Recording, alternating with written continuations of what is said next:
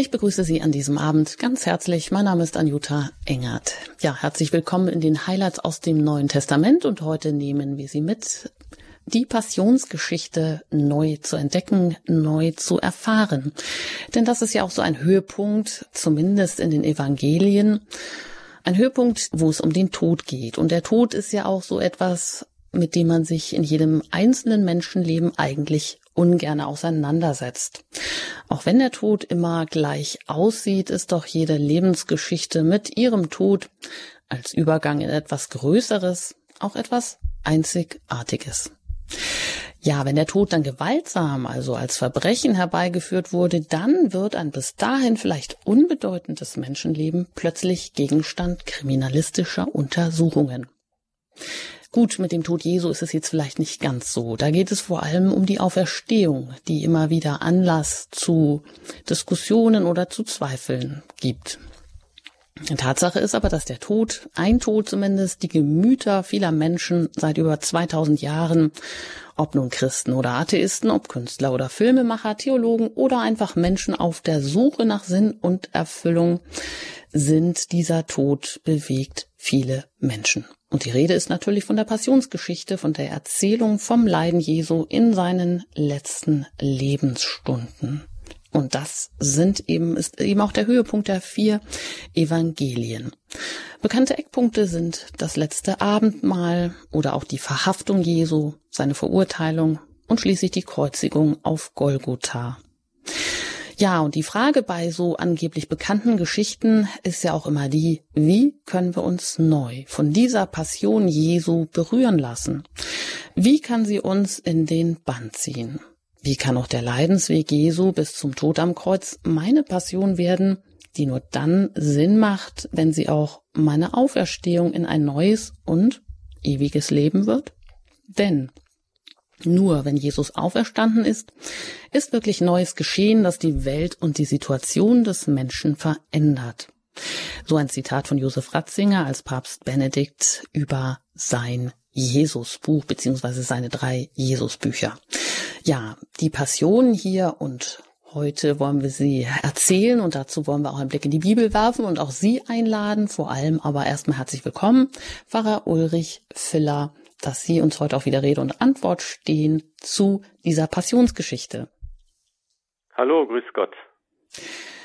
Ja, schön, dass Sie heute Abend auch wieder dabei sind. Sie sind Pfarrer in Köln, Sie sind aber auch Buchautor und zuletzt, da sind so interessante Titel von Ihnen erschienen, wie über die Kirche, Revolution, wie kann sie morgen aussehen, diese Kirche, oder auch über Engel, den Top Secret Service des lieben Gottes oder auch darüber, dass wir eigentlich als Christen Superhelden sind. Also alles interessante Titel, die Sie auch gerne mal nachlesen können. Ja, heute soll es aber jetzt eben auch um die Passion gehen und die bevorstehende Fastenzeit, besonders eben auch die Feier der Kar- und Ostertage, die sind ja auch immerhin noch geprägt von vielfältigen Formen, dass wir das irgendwie so zum Ausdruck bringen. Da gibt es Kreuzwegandachten, da gibt es vielleicht Bußprozessionen, es gibt auch immer noch und immer wieder Passionsspiele. Und auch wenn sie ähm, vielleicht vielen Menschen auch ganz fremd geworden sind, Herr Pfarrer Filler, wenn Sie so davor stehen, auch in Ihrer Gemeinde, wie kann es gelingen, die Passionsgeschichte, die Passion neu ins Spiel zu bringen? Ja, das ist eine äh, bleibende Herausforderung, denn es geht ja hier wirklich um das Zentrum unseres Glaubens und auch um das Zentrum der Bibel. Paulus sagt völlig zu Recht, wenn Jesus nicht auferstanden ist, dann sind wir schlimmer dran als alle anderen Menschen.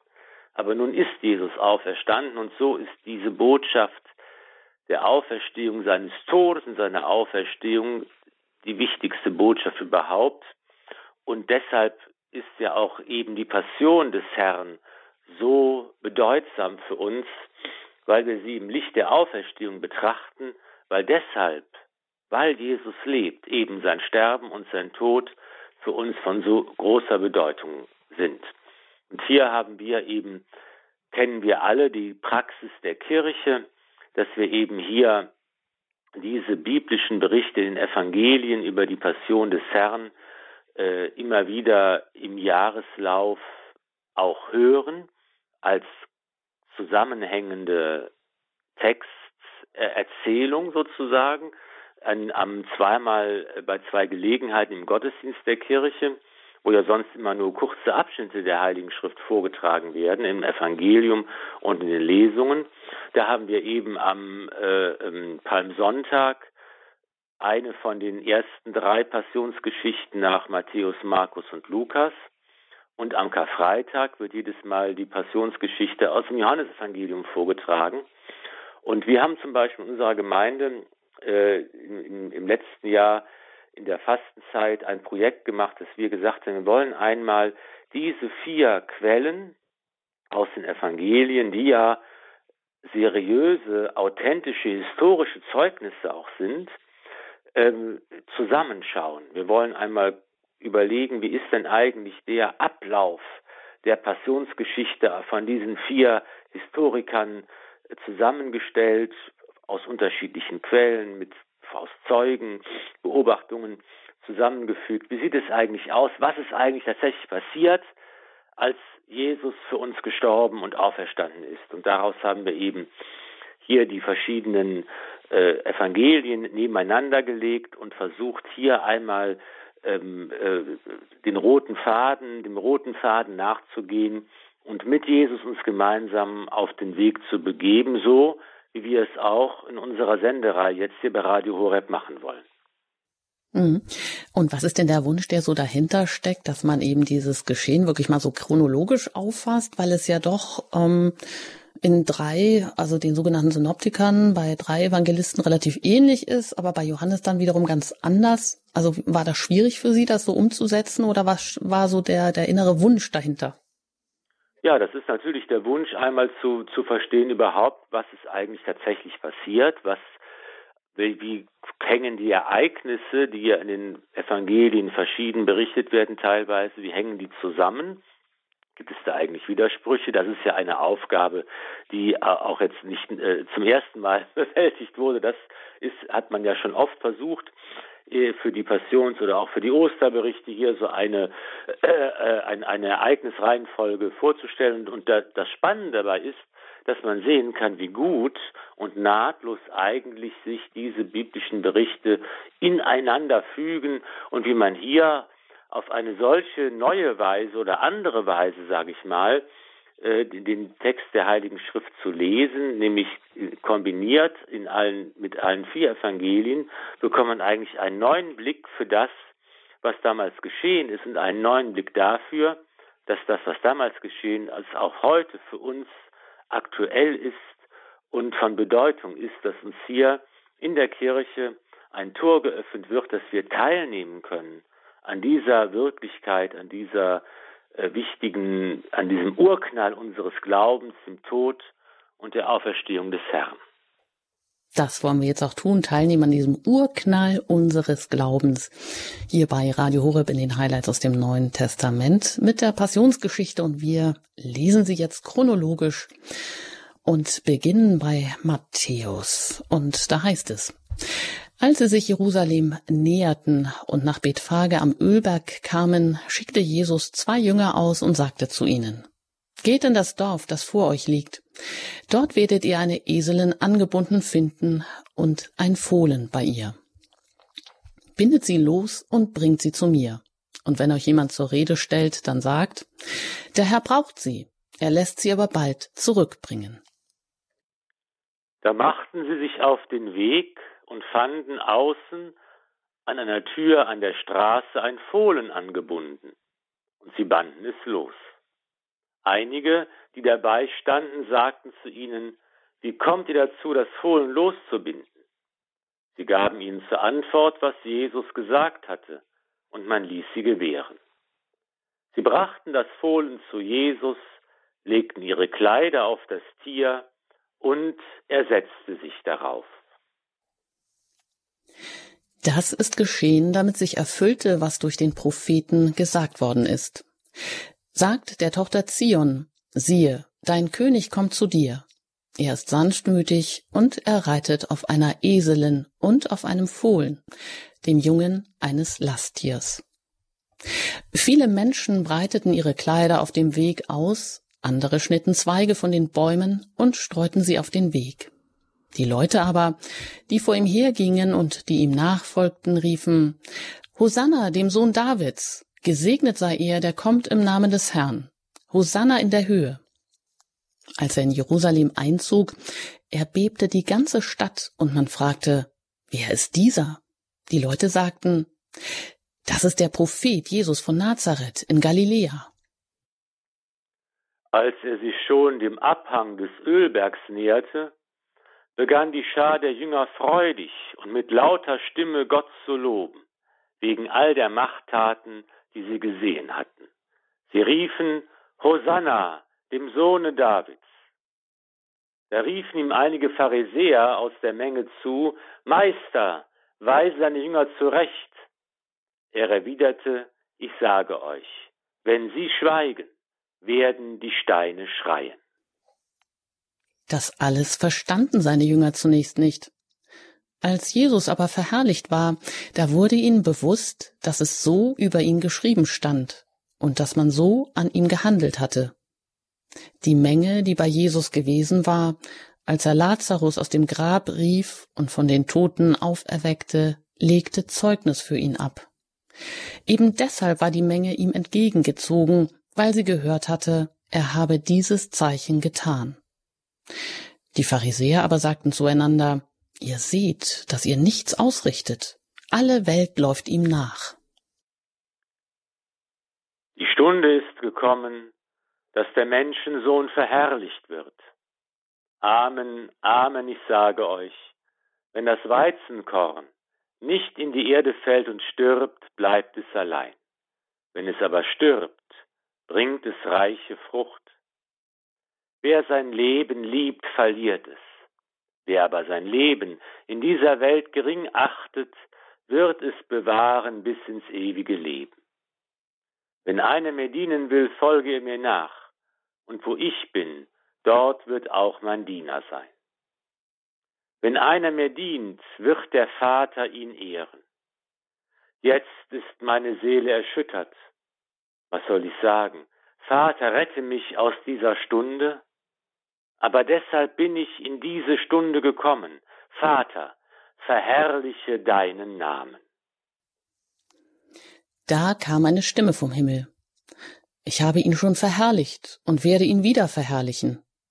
Die Menge, die dabei stand und das hörte, sagte, es hat gedonnert. Andere sagten, ein Engel hat zu ihm geredet. Jesus antwortete und sagte, nicht mir galt diese Stimme, sondern euch. Jetzt wird Gericht gehalten über diese Welt. Jetzt wird der Herrscher dieser Welt hinausgeworfen werden, und ich, wenn ich über die Erde erhöht bin, werde alle zu mir ziehen.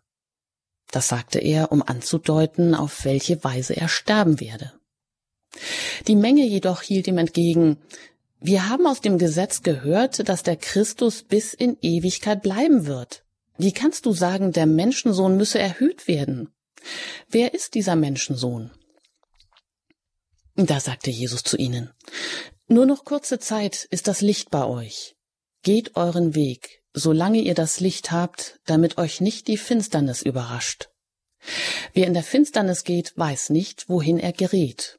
Solange ihr das Licht bei euch habt, glaubt an das Licht, damit ihr Söhne des Lichts werdet. Dies sagte Jesus. Und er ging fort und verbarg sich vor ihnen. Jesus aber rief aus, wer an mich glaubt, glaubt nicht an mich, sondern an den, der mich gesandt hat. Und wer mich sieht, sieht den, der mich gesandt hat. Ich bin als Licht in die Welt gekommen, damit jeder, der an mich glaubt, nicht in der Finsternis bleibt. Wer meine Worte nur hört und sie nicht befolgt, den richte nicht ich, denn ich bin nicht gekommen, um die Welt zu richten, sondern um die Welt zu retten. Und es geschah. Als Jesus alle diese Reden beendet hatte, sagte er zu seinen Jüngern, ihr wisst, dass in zwei Tagen das Pascha-Fest ist. Da wird der Menschensohn ausgeliefert, um gekreuzigt zu werden. Da versammelten sich die Hohepriester und die Ältesten des Volkes im Palast des Hohepriesters, der Kaiaphas hieß, und beschlossen, Jesus mit List in ihre Gewalt zu bringen und ihn zu töten. Sie sagten aber, ja nicht am Fest, damit kein Aufruhr im Volk entsteht. Das Fest der ungesäuerten Brote, das Passia genannt wird, war nahe. Und die Hohepriester und die Schriftgelehrten suchten nach einer Möglichkeit, Jesus zu beseitigen. Denn sie fürchteten sich vor dem Volk. Da fuhr der Satan in Judas, genannt Iskariot, der zu den Zwölf gehörte. Judas ging zu den Hohepriestern und den Hauptleuten und beriet mit ihnen, wie er Jesus an sie ausliefern könnte. Und Judas sagte, was wollt ihr mir geben, wenn ich euch Jesus ausliefere? Und sie boten ihm dreißig Silberstücke. Von da an suchte er nach einer Gelegenheit, ihn auszuliefern.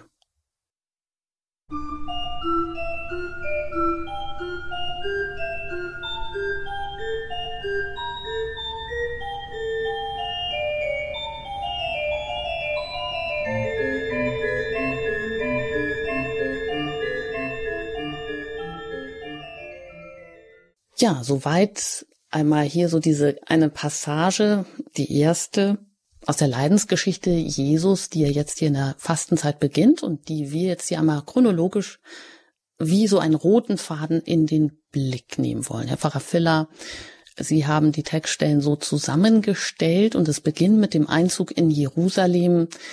Was wäre Ihnen denn da wichtig? Wo gibt es da so Klärungsbedarf? Wie sind denn diese Zeichen da zu deuten? Ein König, der auf einem Esel einzieht, äh, das verstehen heute viele nicht mehr. Vor allem ein Esel, der unberührt sein sollte, auf dem noch keiner geritten sein sollte. Vielleicht können wir da einsteigen, so ein bisschen das zu erklären. Ja, das, was uns heute vielleicht nicht mehr verständlich ist und wo wir äh, Fragen haben, das war für die Menschen damals völlig klar. Denn hier bedient Jesus Bilder und äh, er zeigt den Menschen etwas, was allgemein bekannt war. Das wird ja im Evangelium selbst auch angesprochen, dass also Matthäus hier sagt, das ist geschehen, damit sich erfüllt, was durch den Propheten gesagt worden ist. Und hier sehen wir eigentlich, was Jesus auszeichnet und was ihn ausmacht und was ganz typisch für ihn ist. Denn Jesus ist ja gekommen, um den alten Bund mit seinen Gesetzen, mit seinen Geboten und mit seinen Verheißungen zu erfüllen. Jesus, der Gott, der Mensch geworden ist, bringt die Zeit des alten Bundes zur Vollendung. Das sagt er auch selbst. Ich bin nicht gekommen, um das Gesetz aufzuheben, ich bin gekommen, um es zu vollenden, um es an seinen eigentlichen und wahren Sinn, an sein eigentliches und wahres Ziel zu führen. In Jesus laufen alle Linien der Geschichte zusammen. Er macht alles wirklich neu. Er ist der neue Mose. Er ist viel mehr als Mose. In ihm erneuert Gott den Bund, den er einst am Berg Horeb geschlossen hat. Und das wird jetzt in solchen Bildern, die aus den Büchern der Propheten stammen, deutlich gemacht und den Menschen vor Augen geführt. Hier kommt der verheißene Messias, hier kommt der, der von Gott gesandt wird, um Heil, um Frieden, um Leben, um Glück zu bringen, um alles neu zu machen. Hier kommt der Messias der zugleich auch, und das ist natürlich das, was schwer zu verstehen war und was nicht auch für die Menschen damals nicht eingängig war, der zugleich auch der leidende Gottesknecht ist. Und jetzt erfüllt sich diese Mission des Herrn, sein Auftrag, hier erfüllt sich jetzt der Wille des Vaters, es ist der Höhepunkt seiner, seines irdischen Lebens, der mit der Passion beginnt. Und man könnte auch den Zusammenhang nochmal hier, ähm, hier sehen zum Anfang des öffentlichen Wirkens Jesu. Ähm, das war ja das, das erste Wunder, was er getan hat. das steht im Johannesevangelium, bei der Hochzeit zu Kana, als er Wasser in Wein verwandelt hat. Und da ist es ja so, dass, dass Maria, die auch bei der Hochzeit dabei ist, sieht, dass der, dass der Wein ausgeht und dass die, die Gastgeber in Schwierigkeiten kommen. Und, und sie sagt ja äh, zu Jesus, dass er helfen soll. Sie ist die große Fürsprecherin und Fürbitterin für die Menschen. Und Jesus sagt zu ihr dann, was willst du von mir, Frau? Meine Stunde ist noch nicht gekommen. Maria sagt dann, was er sagt, das tut. Und Jesus äh, wirkt das Wunder, er wandelt Wasser in Wein, aber er macht eben auch deutlich, seine Stunde ist noch nicht gekommen. Und jetzt, beim Einzug in Jerusalem und bei den Ereignissen, die jetzt beginnen, da sagt Jesus eben in der Abschiedsrede des Johannesevangeliums, die Stunde ist gekommen, dass der Menschensohn verherrlicht wird. Jetzt ist die Stunde da, die bei der Hochzeit zu Kana noch nicht da war. Jetzt ist die Stunde da, die am Anfang des öffentlichen Wirkens Jesu noch nicht angefangen hat. Das mhm, war alles dieses, eine Vorbereitung. Ja. Und jetzt kommt eben diese Zeit, zu der für die Jesus gekommen ist. Seine Stunde erfüllt sich die Verherrlichung in seinem Leiden, seinem Tod und seiner Auferstehung.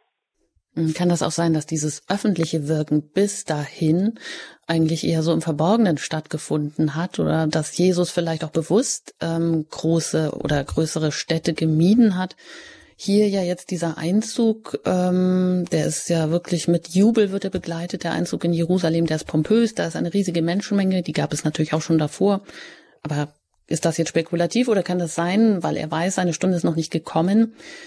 Ähm, hat er sich auch eher jetzt äh, vielleicht äh, noch nicht in dieser Öffentlichkeit in größeren Städten äh, gezeigt, ja, weil die Zeit eben noch nicht dafür reif war. Und hier äh, gibt es ja auch gleich einen Umschlag. Also der Jubel schlägt ja dann relativ schnell um. Genau, das, das ist genau. Jesus gibt sich in die Hände der Menschen. Er liefert sich aus, aber er ist absolut souverän und er geht in diese Stunde hinein, wenn es der Wille Gottes ist. Und das ist vorher eben nicht der Fall.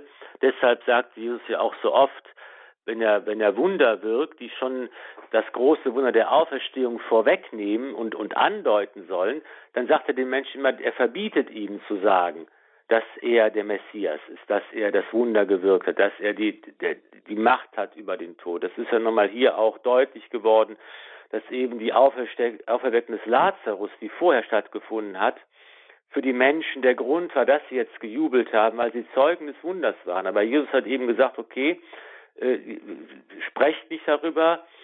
Er hat noch nicht die Konfrontation gesucht, die natürlich damit verbunden ist, dass er sagt, ich bin der Messias, ich bin der Sohn Gottes. Die Konfrontation zu seinem Tod führen wird, das weiß er ja. Aber das, aber eben der Vater setzt die Stunde fest und Jesus ist souverän und er bestimmt selbst, wann diese Konfrontation auf die Spitze getrieben wird.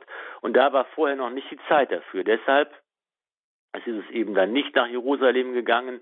Deshalb hat er eben nicht äh, gewollt, dass man diese Botschaft laut verkündet. Deshalb ist er ja auch manchmal, es wird auch beschrieben, dass die schon mal, dass die Menschen sich zusammenrotten um, um ihn zu steinigen, um ihn in den Abhang hinabzustürzen. Dann schreitet er souverän durch die Menge hindurch. Er verbirgt sich vor ihren Augen. Er bestimmt selbst, wann die Stunde kommt, da diese Konfrontation mit dem Anspruch, nämlich dass er Sohn Gottes ist, tatsächlich äh, alle Konsequenzen hat. Und das ist eben genau jetzt dann der Fall. Hm.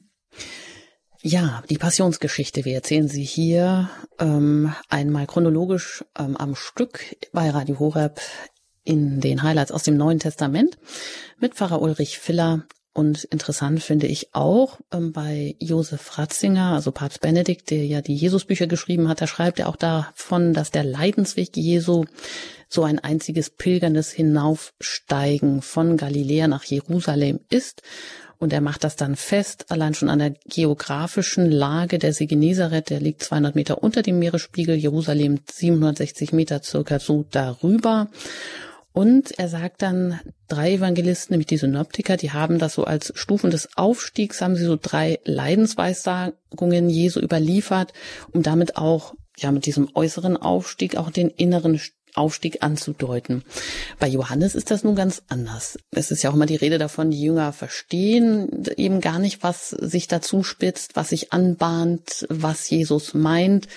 Johannes hat da so einen ganz anderen Einsatz, Ansatz, den bringen Sie ja hier auch in den Abschiedsreden mit ein. Ist das dann mehr so erklärend oder von einem versucht er den Sinn eben auch ganz anders zu deuten und den oder vor allem den Sinn eigentlich deutlich zu machen? Ja, es sind sozusagen die beiden Seiten derselben Medaille, wenn man so will. Auf der einen Seite der Weg der Synoptiker mit den Leidensweissagungen, wo Jesus immer wieder deutlich machen muss, der Messias ist zugleich der leidende Gottesknecht. Das sind ja beides Gestalten, Figuren, Prophezeiungen aus dem alten Bund, äh, die den Menschen als bekannt waren, aber dass eben der Messias Gottes so aussieht und diesen Weg geht, dass seine Verherrlichung dadurch geschieht, dass er ans Kreuz genagelt wird. Das ist dieses Paradoxe, das eben so schwer zu verstehen ist. Das mussten die Jünger erst nach und nach lernen. Das, und das müssen sie bis, bis Ostern ja auch noch lernen. Dass dieser Plan Gottes so aussieht und dass diese Gestalt des Messias so aussieht. Das ist die eine Seite. Und die andere Seite, die wir eben in dem, was Johannes uns schildert, von dem, was Jesus sagt, von seinen Reden, von den, von den Abschiedsreden, von dem Abschiedsgebet, das Jesus, von diesem langen Gebet, das Jesus spricht, das ist sozusagen die Innenseite des Geschehens, die uns im Grunde genommen zeigt, wie wir daran teilnehmen dürfen und daran teilnehmen können, was das mit mir und mit meinem Leben zu tun hat, warum das eben nicht nur eine interessante oder kriminalistische Geschichte ist, die vor 2000 Jahren sich ereignet hat über den Tod eines Menschen, sondern warum hier diese Passion, diese Verherrlichung des Menschensohnes für mich so wichtig und aktuell ist. Weil eben hier der Weg gezeigt wird, durch den wir das Leben finden. Und das ist der Weg des Weizenkorns. Das ist dieses große Bild, äh, dass das Johannes hier als, als Überschrift setzt. Das Weizenkorn, das in die Erde fällt und stirbt, um reiche Frucht zu bringen. Das ist dieses grundsätzliche Paradoxon des christlichen Glaubens, dass wir bereit sein müssen, das Leben zu verlieren, um es zu gewinnen. Und dass wir nur mit und durch Jesus, den Menschensohn, den richtigen Weg finden. Und das ist es auch für uns, der Weg des Kreuzes ist, der Weg in die Dunkelheit des Todes, der aber zugleich der Weg zum wahren Licht ist, dass das die Stunde ist, in die Jesus geht und dass wir teilhaben an dieser Stunde, dass diese Stunde auch uns gilt und dass aber auch für uns diese Stunde der Dunkelheit, die uns nicht erspart wird, zur Stunde des Lichts wird und dass deshalb gilt, auch diese Zusage ist ja auch bereits in der Passion bei Johannes enthalten, dass die Barmherzigkeit Gottes größer ist als alles Böse und aller Tod. Jesus kommt in diese Welt nicht um sie zu richten, sondern um sie zu retten. Das ist die Verherrlichung, die in seinem Tod und seiner Auferstehung geschieht. Das ist die Hoffnung, aus der wir schöpfen dürfen und die wir haben dürfen, deshalb auch unser Leben Licht macht. Das ist so diese innere Perspektive, die bei Johannes aufscheint und die mir zeigt, wie ich jetzt und hier und in meinem Leben und in meinem Leid in der Passion des Herrn auch den Weg zum Leben finde. Also ist die Funktion des Johannes vielleicht so ein bisschen auch, ähm, dass ich mich daran orientieren kann, wie ich das eben heute ins Hier und Jetzt, also in, in mein Leidensweg, also das Leben ist ja auch immer verknüpft mit Leiden, kann man ja nun mal nicht bestreiten, verbunden ist. Ähm, und Sie sagen, also Johannes ist es, der hier das bringt, auch das Wort vom Gericht. Jetzt wird Gericht gehalten über diese Welt. Andererseits später wird gesagt, ähm, bei Johannes dann auch, oder Jesus äh, sagt eben, dass er nicht in die Welt gekommen ist, um sie zu richten. Und wie ist diese Passage jetzt so zu verstehen? Also jetzt Gericht, die einen hören, es hat gedonnert und gleichzeitig ja dieses äh, Bild äh, vom Leben eben auch im Licht. Herr Pfarrer Filler, wie ist das gemeint? Ja, hier wird deutlich, dass das eben Großes geschieht. Die Menschen spüren das, dass eben hier die Stimme vom Himmel spricht. Auch hier sieht man wieder den Anfang des öffentlichen Wirkens Jesu und das Ende seines öffentlichen Wirkens. Am Anfang steht die Taufe, das eben das Wunder bei der Hochzeit zu Kana, habe ich gerade erwähnt, und die Taufe im Jordan steht ja ganz am Anfang des öffentlichen Wirkens Jesu, als Jesus sich als dem Bußzeichen der Taufe des Johannes unterzieht und öffentlich sagt, ich bin ein Sünder und habe die Umkehr nötig. Und Johannes der Täufer sagt, was, was willst du denn hier? Du hast es doch überhaupt nicht nötig. Und er sagt, nee, nee, wir machen das jetzt. Und dann geht er, wird er getauft und der, der, der Himmel öffnet sich und die Stimme vom Himmel sagt, das ist mein geliebter Sohn, an dem ich mein Wohlgefallen gefunden habe. Der Vater offenbart Jesus als seinen geliebten Sohn. Und hier, am Ende seines öffentlichen Wirkens, dasselbe. Es donnert, sagt die Menge, es kommt eine Stimme vom Himmel, ich habe ihn schon verherrlicht und werde ihn wieder verherrlichen. Und die Menschen spüren, die bekommen es mit, dass hier etwas Großes geschieht, dass sich der Himmel öffnet und Himmel und Erde in Verbindung kommen, dass ein Engel spricht und dass eben hier jetzt deutlich wird, der Vater offenbart seinen geliebten Sohn als den, der in den Tod hineingeht und der aufer auferweckt wird von den Toten. Das ist die Verherrlichung ähm, des Sohnes Gottes.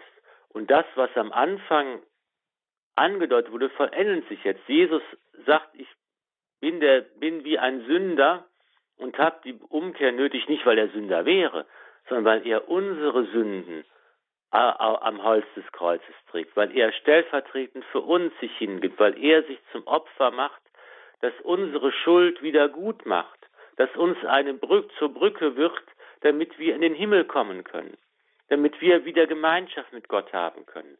Das ist die Sendung des Herrn und das, was am Anfang seines Lebens, seines öffentlichen Lebens angedeutet wurde, das vollendet sich jetzt und die Menschen spüren das. Und sie merken, hier kommt dieses Zeichen, die Stimme vom Himmel und jetzt äh, geht es auf diese entscheidende Konfrontation zu und das bedeutet auch das Gericht und das Gericht bedeutet immer auch eine Unterscheidung. Das Gericht bedeutet eine Unterscheidung, zu wem halte ich? Auf welche Seite schlage ich mich? Zu wem gehe ich? Bin ich auf der Seite des Herrschers dieser Welt oder bin ich auf der Seite Gottes? Bin ich auf der Seite des Herrn oder auf Seite derer, die nicht ihm nachfolgen wollen? Kann ich auch Ja sagen zum Plan und Willen Gottes, zum Kreuz und zum Tod, weil ich weiß, dass das Leben am Ende steht oder will ich das vermeiden und kann ich da nicht mitgehen und sage ich nein? Das ist eine Entscheidung, die ich fälle, eine Unterscheidung, die dann offenkundig sein wird. Daran besteht das Gericht. Und das Gericht ist eben nicht das, was für uns von außen von Gott zudiktiert wird, auf eine undurchschaubare Art und Weise, sondern das, das Gericht ist das, was ich selbst entscheide. Das wird dann offenkundig werden. Jesus aber kommt nicht, um die Menschen zu verurteilen. Er kommt, und das ist ja genau das, was er tut, um die Welt zu retten durch seinen Tod und seine Auferstehung. Das Gericht wird es dann, wenn ich mich entscheide, dieses Geschenk nicht anzunehmen. Ja, eine spannende Geschichte. Und wenn ich es annehme, dann kann auch in meinem Leben etwas Neues passieren. Die Passionsgeschichte, ja, wieder chronologisch und mal neu erzählt. Wie kann sie auch meine Geschichte werden? Denn Passion heißt ja nicht nur Leiden, sondern auch Leidenschaft. Nach der, einer Musik geht es dann auch hier weiter. Und es folgt dann der Beschluss des Hohen Rates. Und da wollen wir auch noch ein bisschen hören, wie es denn dazu kommt.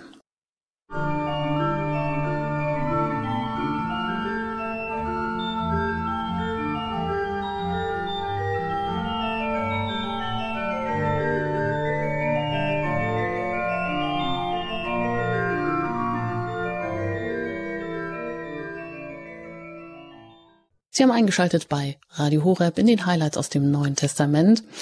Passend zu der Fastenzeit erzählen wir die Passionsgeschichte. Wir tun das einmal chronologisch mit Pfarrer Ulrich Filler und kommen auch dann über so manche Stolpersteine ins Gespräch. Und wir haben jetzt ja schon einiges darüber gehört, über den Einzug in Jerusalem und Herr Pfarrer Filler, dann kommt es zu diesem Beschluss des Hohen Rates und das liest sich ja schon so, als wäre das alles ähm, eine Sache gewesen, auf die die Ältesten, die Pharisäer, der, die Hohenpriester schon gewartet hätten, nämlich endlich etwas zu finden, um Jesus in ihre Gewalt zu bringen. Richtig? Genau, das wird hier im Evangelium ziemlich klar äh, so angedeutet und, und ausgesagt. Ja. Und das ist ja eigentlich immer jetzt diese ähm, doppelte Ebene, könnte man sagen. Auf der einen Seite geschieht, ist das, was geschieht, der Wille Gottes. Und Jesus weiß das. Und er kündigt es ja immer wieder an. Das Passia-Fest kommt in zwei Tagen.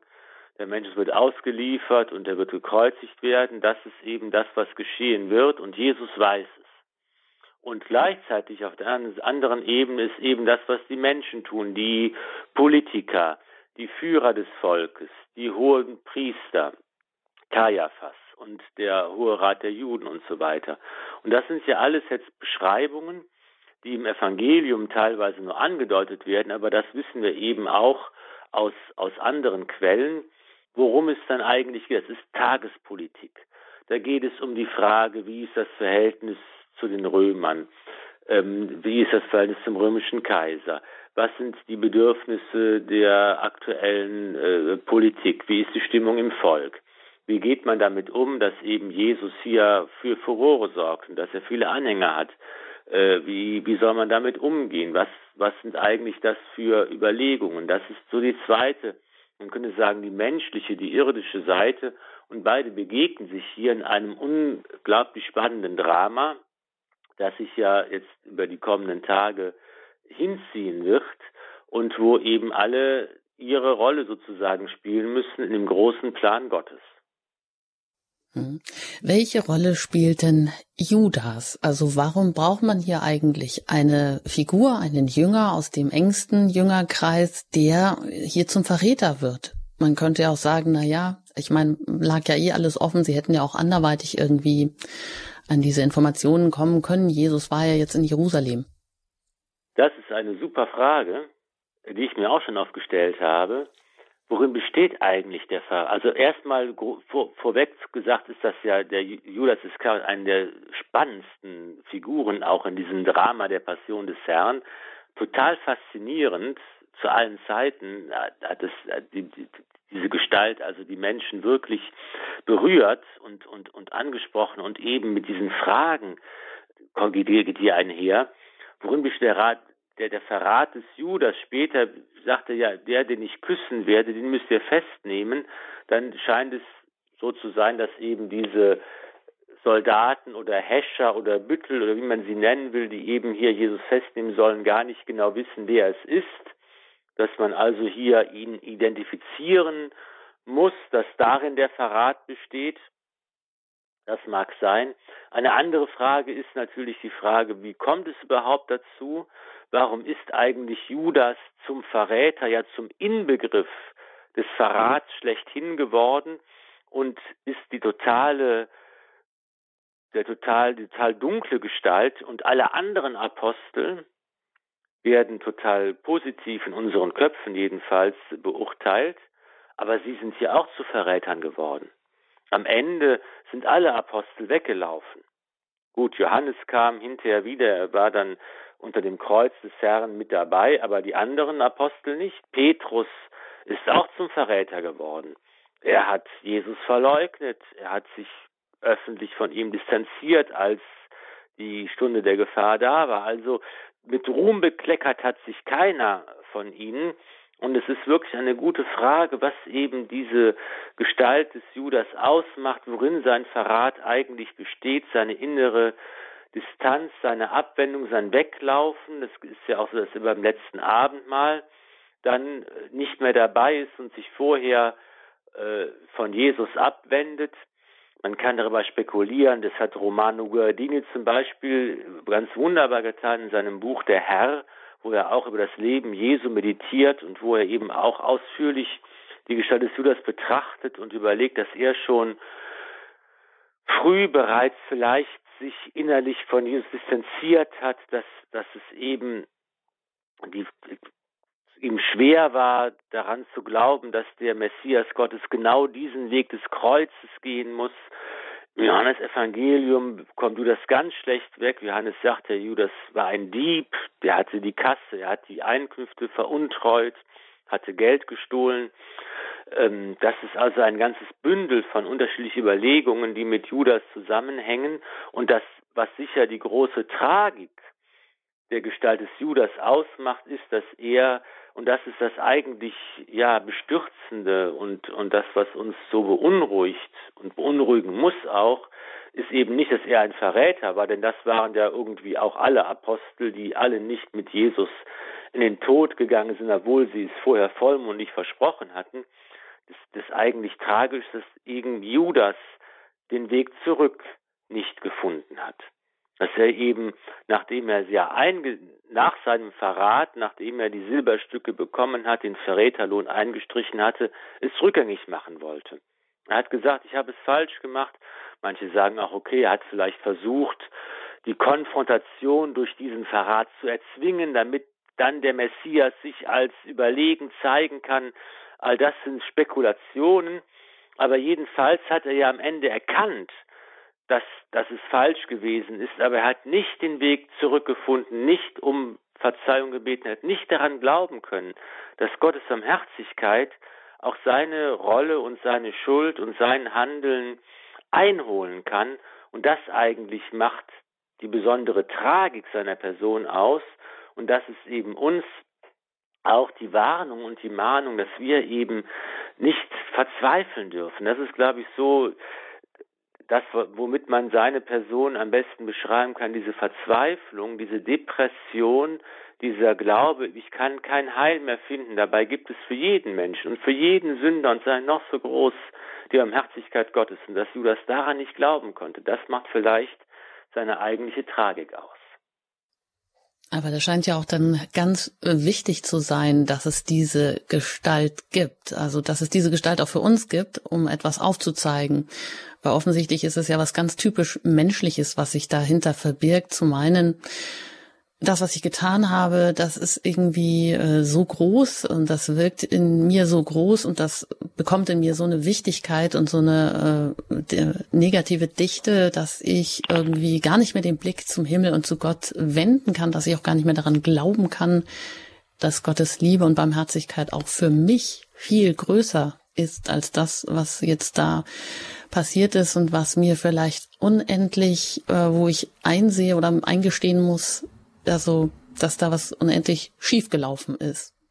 Ja, das ist genau. Das, wir sehen eben, dass hier dieses ganze menschliche Drama, das in der Passion des Herrn äh, uns überliefert wird, tatsächlich ja alle Aspekte unseres Menschseins umfasst, dass, dass hier die verschiedenen Charaktere, die verschiedenen Haltungen, die verschiedenen Emotionen und Gefühle angesprochen werden Überschwang und Freude und Liebe und Angst und Verrat, also wirklich die ganze Bandbreite menschlichen Lebens ist, äh, bildet sich hier ab in diesem größten Drama, dass der Sohn Gottes, der Gott, der Mensch geworden ist, äh, in seine Passion hineingeht. Und das äh, gibt uns eben aber auch die Möglichkeit, mit unserem Leben, mit unseren Dramen, mit unseren Emotionen und Gefühlen und Befindlichkeiten hier einsteigen zu können und ja, verschafft uns einen Zugang und soll dann vor allen Dingen für uns aber auch Botschaft der Hoffnung sein, damit wir eben sehen können, okay, ich kann auch zum Verräter werden. Ähm, das ist ja etwas, was mir im Gedächtnis geblieben ist. Äh, Kardinal Meissner, der verstorbene Kardinal Meissner, der mich zum Priester geweiht hat, hat das gerne gesagt seinen Priestern, wenn ihr zum Altar tretet und am Anfang der Messe den Altarkuss macht, dann denkt daran, mit dem Kuss hat Judas den Menschensohn verraten. Und dann muss man sich fragen, wenn ich einen Altar küsse, das ist ja, der Altar ist das Symbol für Jesus Christus, dann muss ich mich fragen, werde ich mit diesem Kuss nicht auch zum Verräter? Und wo werde ich zum Verräter an Jesus? In meinem Dienst als Priester, das gilt aber auch für jeden Christen in meinem christlichen Leben. Wo verrate ich Jesus, um einer Gefälligkeit willen, um eines Vorteils willen, um eines Genusses willen, den ich mir gönne, wo äh, der Verrat an Jesus ist uns allen irgendwie immer nahe. Das ist, glaube ich, auch eine wichtige Botschaft, dass wir alle immer wieder zu Verrätern werden, aber dass eben dieser Kuss auch bedeutet, dass Gottes Barmherzigkeit da ist und auf uns wartet und dass wir daraus schöpfen und als gottgeliebte Sünder leben dürfen. Ja, dann nehmen wir diese Chance wahr, in dieser Fastenzeit vielleicht auch wieder neu mit unseren Dramen in unserer Lebensgeschichte dieses Angebot Gottes wahrzunehmen, die, das Sakrament der Versöhnung, dass die Liebe und die Hoffnung und auch die Vergebung immer viel größer sind als die Kreuze, die wir mit uns herumschleppen. Vielleicht das eben auch als Angebot in dieser Passion, die wir für Sie hier auch lesen möchten und mit Ihnen auch erleben möchten oder auch neu nahebringen möchten, seien Sie auch gerne nächsten Donnerstag wieder mit dabei. Da geht es weiter hier bei den Highlights aus dem Neuen Testament mit der Passionsgeschichte, die wir dann weiter erzählen und auch weiter darüber ins Gespräch kommen. Herr Pfarrer Filler, zum Abschluss vielleicht noch ein ganz besonderer Segen auch für diese Fastenzeit. Sehr gerne. Lasset uns beten, allmächtiger, ewiger Gott. Deinem Willen gehorsam hat unser Erlöser Fleisch angenommen. Er hat sich selbst erniedrigt und sich unter die Schmach des Kreuzes gebeugt. Hilf uns, dass wir ihm auf dem Weg des Leidens nachfolgen und so an seiner Auferstehung Anteil erlangen. Durch ihn, Christus unseren Herrn. Amen. Es segne und behüte euch der allmächtige und gütige Gott, der Vater und der Sohn und der Heilige Geist. Amen. Gelobt sei Jesus Christus in Ewigkeit. Amen. Ein ganz herzliches Dankeschön, Pfarrer Ulrich Filler, und bis zum nächsten Donnerstag. Ja, gerne können Sie natürlich dieses, diese Sendung und auch die vergangenen noch einmal nachhören bei uns auf der Website unter horeb.org. Im Programm finden Sie auch immer noch nützliche Hinweise, die Sie weiterführen oder auch über den Sender, wenn Sie da vielleicht nähere Informationen brauchen, auch wo Sie vielleicht sich selber engagieren und einbringen können. Ich danke Ihnen recht herzlich für Ihr Interesse, fürs Zuhören und wünsche Ihnen noch einen gesegneten Abend. Ihre Anjuta Engert.